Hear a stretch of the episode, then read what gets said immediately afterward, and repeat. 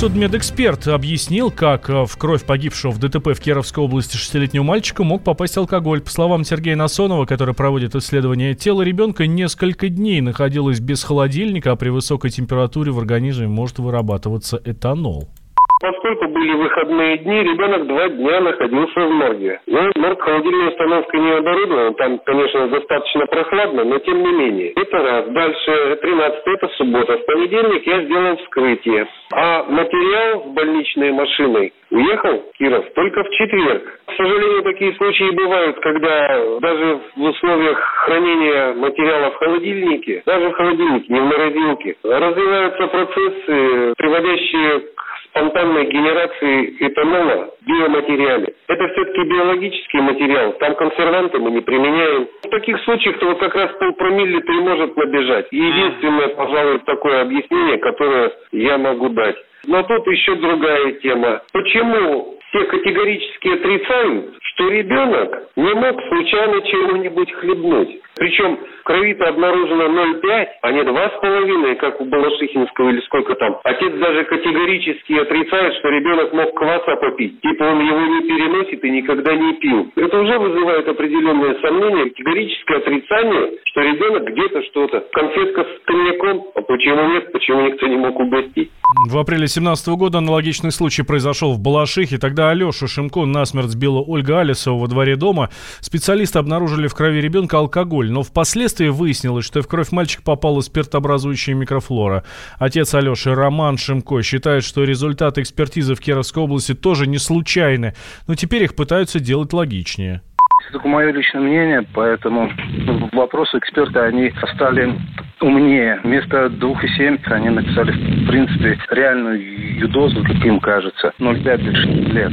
В течение двух лет, да, разные эксперты что-то рассказывали, очень много, да, и, и один из них сказал такую фразу. Я бы сделал по-другому, я бы написал 0,5. Ну, он так и сказал. Э, вот и это вылезло 0,5. Я думаю, что экспертам абсолютно все равно, кто перед ними. Либо это шестилетний ребенок, либо это мэр города. Какую экспертизу им написать для следствия надо, такую они делают.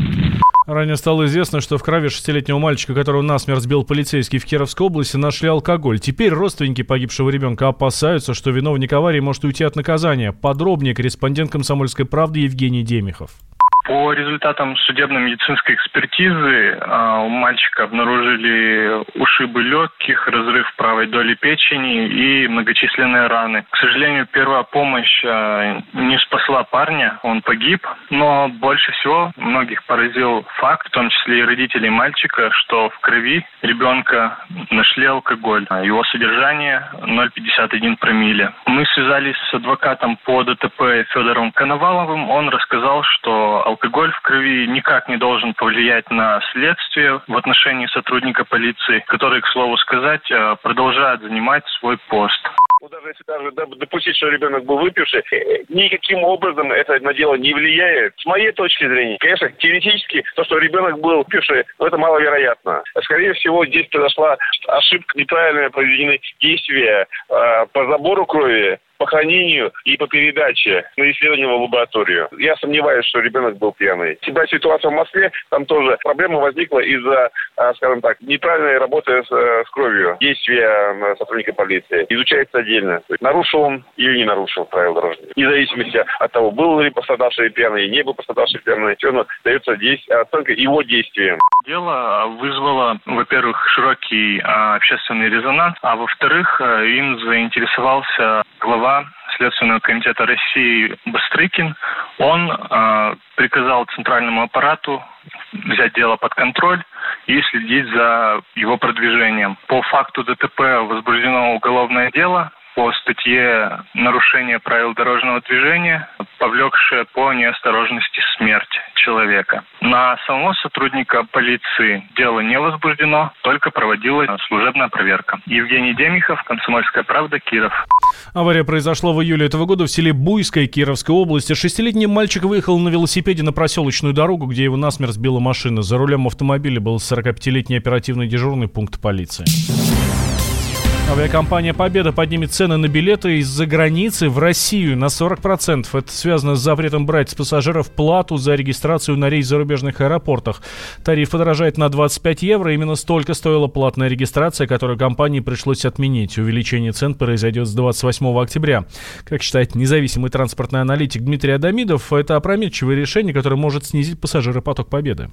С одной стороны, 90% пассажиров регистрируются онлайн. Соответственно, вот эти 25 евро пресловутый Победа платила только за 10% пассажиров. В это по заявлению самой Победы. Если ты поднимаешь на 25, ты поднимаешь для всех. Скажем так, это явно что это не вынужденное, а вынужденное с точки зрения повышения доходной части. Потому что у нас вся авиация достаточно в тяжелом финансовом положении сейчас пребывает. Победа, в общем, тоже ну, себя некомфортно чувствует. Естественно, они просто воспользовались поводом, чтобы просто поднять цены и при этом вроде как не потерять лицо. Это мы не сами придумали, а это вот суд нас вынудил. Будет хорошо видно, смогут ли пассажиры это платить, не приведет ли это повышение цен к падению, допустим, выручки общей в связи с тем, что пассажиры просто идут к другим перевозчикам. Платная регистрация на рейс в зарубежных аэропортах появилась у авиакомпании в прошлом году. Транспортная прокуратура посчитала это правило незаконным и подала иск. Мосгорсуд его удовлетворил, и вот э, Победа после этого заявила, что оспорит судебное решение. Можно уйти в большую политику, но большой спорт пойдет вместе с тобой. Чемпион мира в тяжелом весе. Боксер с самыми большими кулаками за всю историю бокса. Действующий депутат Государственной Думы. А теперь еще и ведущий радио «Комсомольская правда». Николай Валуев в авторской программе «Большой спорт». По средам в 10 вечера по Москве.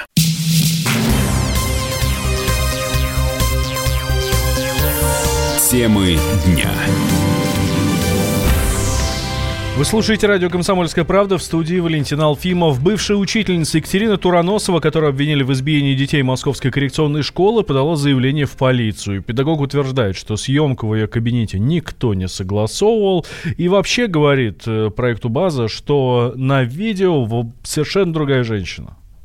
Сегодня я подала тоже заявление в УВД Таганский о незаконной, о видеосъемке, по которой проводилась в моем кабинете, без согласия руководства. Мне руководитель сказал, что она никакого согласия не давала. Нет, я с этим видео не согласна. Возможно, это женщина там похожая на меня, да, но я не могу утверждать, что вот это именно действие моих действий, что это делала я. В заявлении я указала, что в кабинете велась съемка.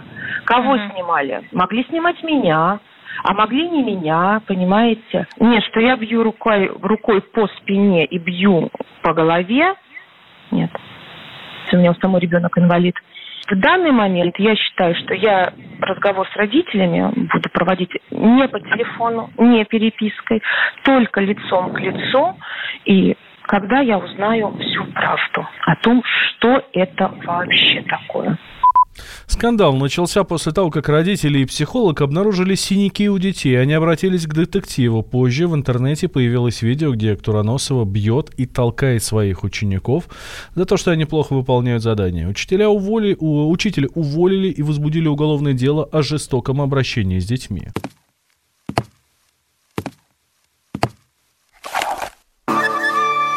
Это была тяжелая неделя. Хороший Ребята, давайте жить дружно. Плохой. Понимаете, не признавали у одного кандидата подпись его родного отца. Злой.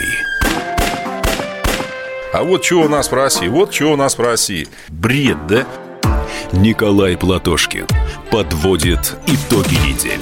Каждую пятницу на радио «Комсомольская правда» в 6 вечера по Москве.